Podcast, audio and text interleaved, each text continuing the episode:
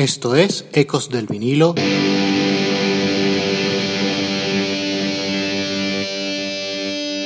Radio. Hay una línea de la canción Rocket que dice, Bleed in your own light. Quiero sangrar, pero en mi propia luz. No en la de Kurt Cobain, no en la de Perry Farrell. Quiero bajar en mi propio maldito barco. De eso se trata. Así explicaba Billy Corgan el tema Rocket, incluido en el inmenso disco Siamese Stream de 1993, el álbum que literalmente le salvó a él y evidentemente a The Smashing Pumpkins. Sobre esta canción, Rocket, es que va nuestro programa del día de hoy. Soy Ricardo Porman y esto es Ecos del Vinilo Radio. Iniciamos.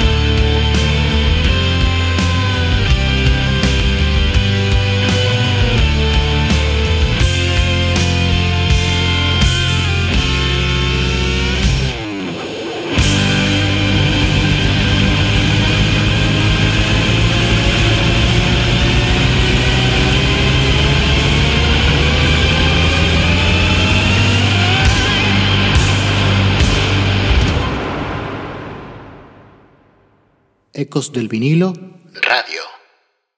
Rocket fue el último tema suelto editado del disco, y ciertamente era menos triste que Disarm, el single que le antecedía, y más melódico que el sencillo que iniciaba esta etapa, Cherub Rock. La perfección, esa maldita bandera, es la que buscaba un Corgan lleno de incertidumbres y a la vez poseedor de un ego voraz capaz de llevar al límite a sus compañeros de banda. Así nos pintaba el panorama de las sesiones de grabación del disco el bueno del productor Butch Big. Darcy se encerraba en el baño, James no decía nada y Billy se recluía en la sala de control. Billy Corgan no se andaba por las ramas y cuando no obtenía lo que quería de los otros, entonces él grababa todo, los bajos de Darcy y las guitarras de James Iha, y no tocaba la batería porque hasta ahí no llegaban sus capacidades. Pero forzando la cuerda, Jimmy Chamberlain, tras grabar eficientemente sus partes, se perdía durante días, estaba en sus peores momentos con los excesos, con las drogas. Tras una de las escapadas del batería, Billy Corgan, en represalia, haría que Chamberlain tocara Cherub Rock hasta que le sangraran las manos. Vamos ahora a escuchar una de las primeras demos de Rocket.